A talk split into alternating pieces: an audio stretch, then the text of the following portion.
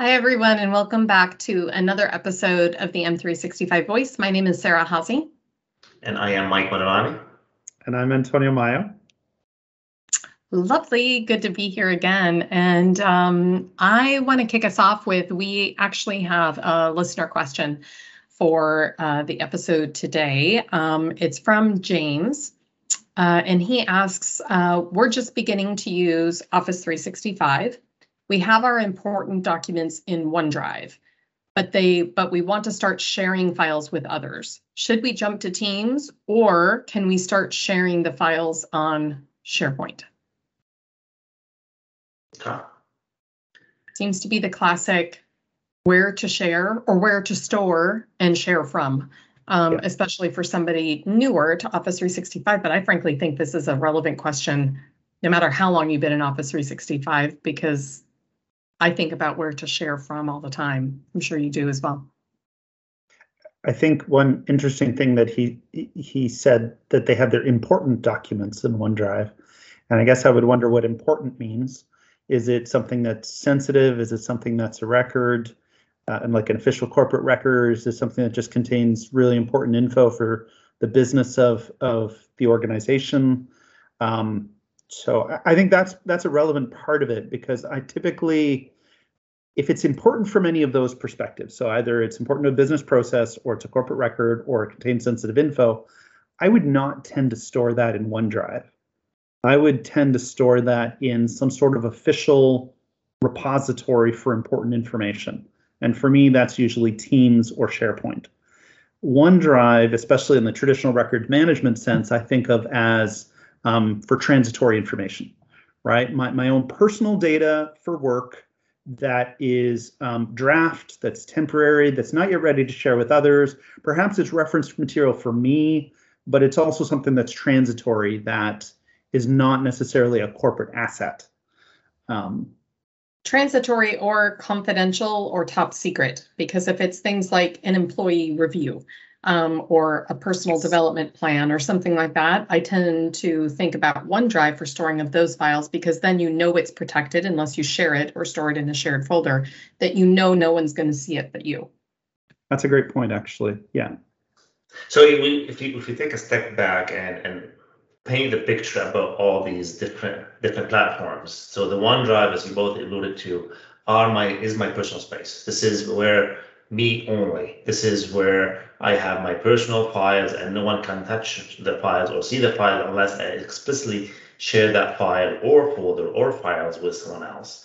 Or if we jump into the SharePoint, which is the corporate repository for documents that automatically shared with a team of people, um, similar with, with Teams because it's all stored in SharePoint. Um, it's naturally you have a whole bunch of people automatically have access to those kind of files. So that is the the traditionally we, we used to talk about the me the me file and the we files. The me files in OneDrive and the we files is are in in, in SharePoint and uh, we're back with, uh, with with Teams as well. So with that, um, yes, so we'll have to look at um, if you are in OneDrive, whether you have important documents or not um, if you have a whole bunch of documents that you want to collaborate with with others, you're going to go through the pain, uh, either share a folder with a lot of people or share a lot of files with a lot of people, which means that you're going to have to always manage that uh, sharing capabilities on a, on a file basis or on a folder basis. Versus if you move your documents into SharePoint, uh, and you collaborate on those documents from Teams. So you create a team and you store your documents into that SharePoint site. Then you don't have to go through the process of individually sharing files or individually sharing folders. And you don't have to worry about all this access management issue. Right. We tend to think of OneDrive as good for light sharing with people. Um, whereas if you're going to collaborate on content with a group of people on an ongoing basis that's better done you know it's better shared through a team or through a sharepoint site mm-hmm. uh, managing access through groups for example mm-hmm. and touching on some of the compliance, uh, you talked about security, uh, uh, Antonio, but if we if we add a little bit of compliance to the to the table also, it's much easier. Uh, I know we can do compliance on OneDrive files, but we can do a lot more compliance. Depends on how you do your actual intention on the SharePoint driven files rather than the OneDrive files because you have more metadata, you have some content types, you have few things. You can apply multiple policies across SharePoint sites. That's right. That's right. When you think about um, records management and retention, for example, so that side of compliance, um, we usually want to automate that as much as possible. And automating that requires metadata. And we know that in OneDrive, we can't assign metadata to documents. Um, so that that type of work is better done in SharePoint. Uh, and although in Teams you can, you know, hit that open in SharePoint button, assign metadata there, that's an extra step that many people don't do, right? So assigning metadata in Teams in the Files tab, that also doesn't happen. So if that's important, if that is an important part of the business, um, then yeah, that kind of drives you to doing that storage and sharing through SharePoint. Yeah, and with that point, um, I think we're I'm, I'm moving a little bit further away from the question, but to your to your metadata point from from Teams perspective that we cannot assign metadata, there are also solutions to that through uh, SharePoint Syntex, or we've talked about it in one episode. How do you automatically apply deep default metadata? You can apply deep default metadata automatically through Syntex or at the at the document library level or other means as well.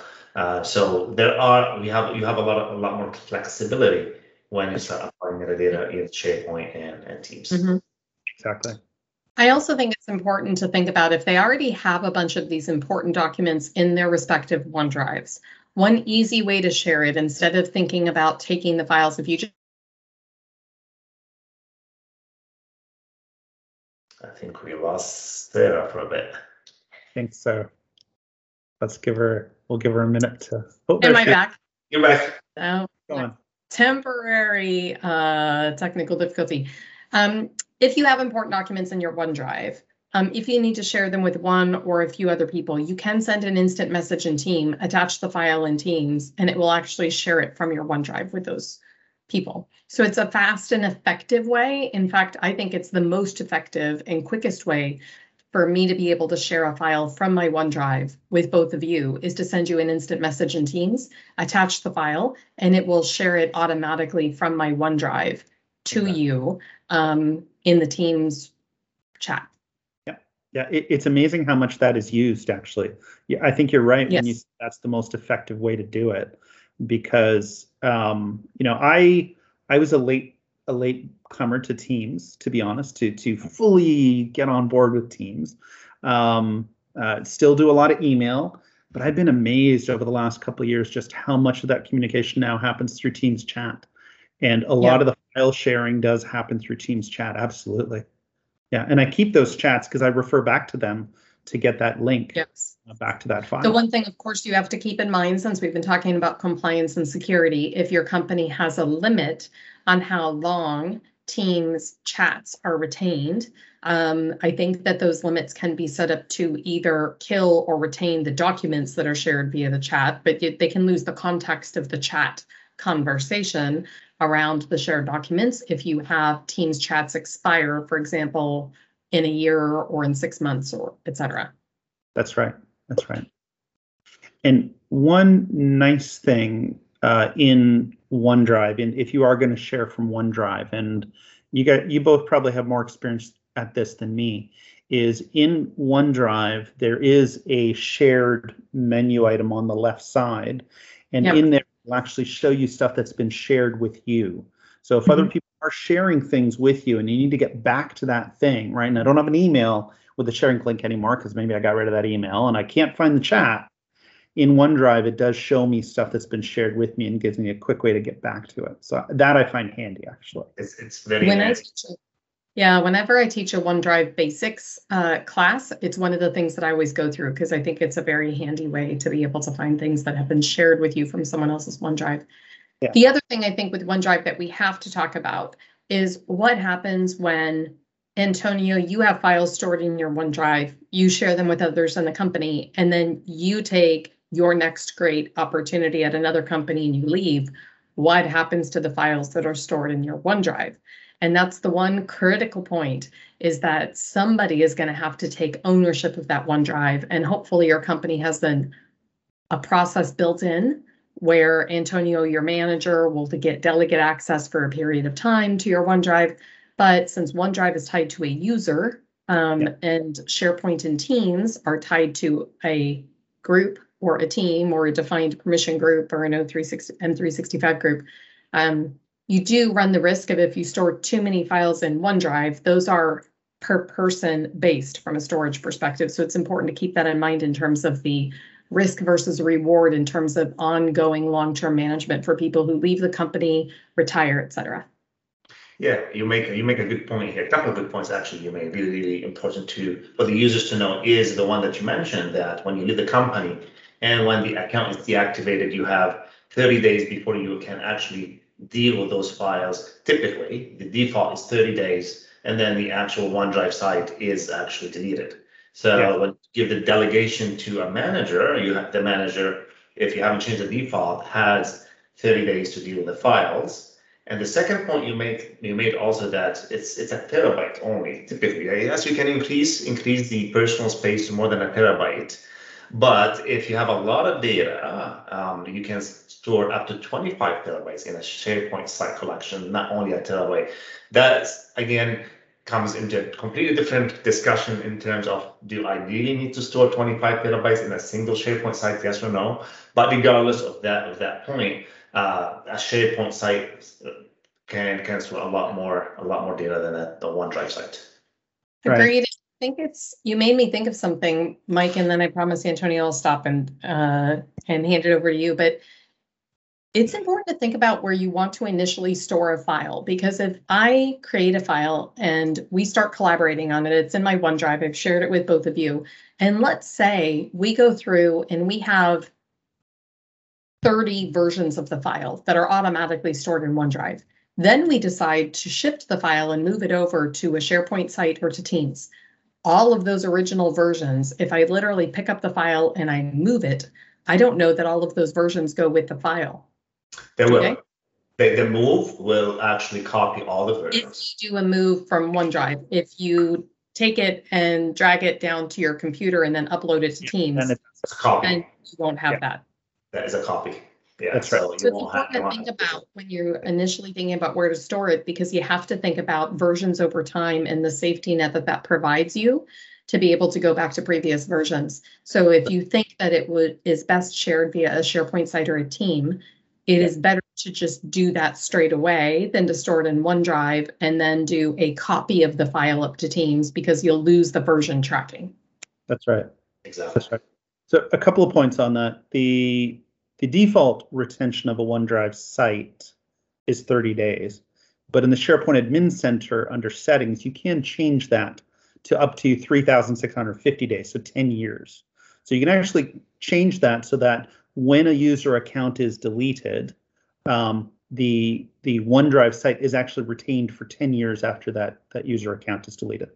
So that's an and easy configuration change to make, but that's org wide. And I believe it retains it without holding on to the user license for OneDrive. So if you have a large size organization or you need to recover that license from a fee recoupment perspective right away, just because the OneDrive is available from a delegate perspective to the manager the user who left does not still consume a license seat for OneDrive. That is correct. That's absolutely correct. And also, when you do offboard a user, when you delete a user account, there is actually a workflow now built in to the system that will allow you to assign access to that OneDrive site to their manager. So there is actually UI that comes up when you delete the user account asking you, would you like to assign this to a manager? And you can choose a user, and then they get access to the OneDrive site. And you're right, the account gets deleted, the license gets, you know, added back to your pool of licenses, and you can reuse it, and the OneDrive site is still there.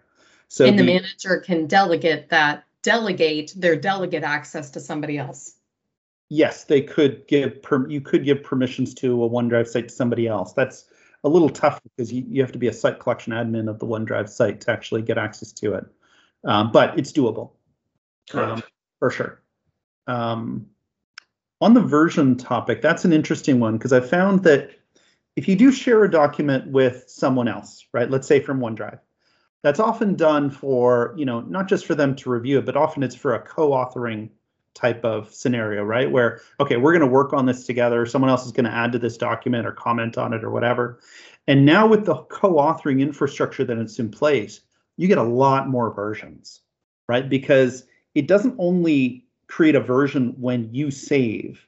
It has an algorithm behind the scenes where it either based on a certain amount of time or based on a certain number of changes, Office decides when it's going to save a new version. So you're not ending up with 30 versions, you're ending up with hundreds of versions now. So mm-hmm. personally, mm-hmm. I find that version history it's still important and relevant, but it's becoming less so because there's just so many versions to sift through um, it's hard to find that last good version you've got to get to um, if you did need to go back. But it, it is still a consideration where depending, you know, figuring out where you're going to store it is still important, and versions does play into that. Absolutely. Yeah, and and this um, this feature is not only available with co-authoring. So if you are opening your document and you have the autosave on as well, it's going to save it for you exactly based on the same algorithm based on the number of changes probably or the period of time. So that version that you're gonna end up with hundreds of version, even if yeah. you don't have co-authoring, if you have autosave on, it is gonna create hundreds and hundreds of versions for you. Sometimes that's hard for users to get. I know when I talked to users about OneDrive, they said, do every time I hit Control S or it auto saves after every keystroke, does it save a version? And Microsoft has that secret sauce, right? I always say Microsoft detects your number of changes and snaps an invisible chalk line when it thinks you've made enough changes. But if you have a file open all day, it won't save 20 or 30 versions necessarily unless you're majorly updating that file through the day. It's not based on how long it's open, it's based on how many changes that you make to the file.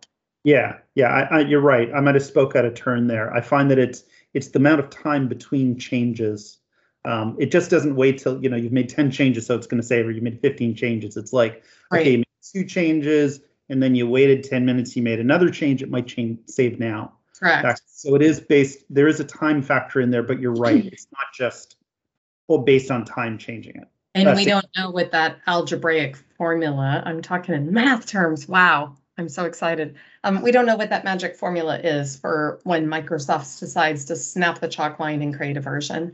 Um, although I'll say it does it pretty well for me. And when I go back and look at version history, um, I feel like it represents a quantity of changes in a pretty good granularity level.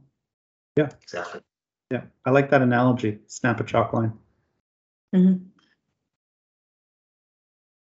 I feel like we've covered this topic pretty well. Um, James, we hope that this helped. Uh, thank you for submitting a question because we always love getting listener questions. So anything else to add, Antonio or Mike?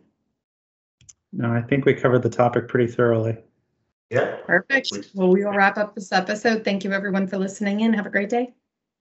Thanks everyone. Thank you. Bye.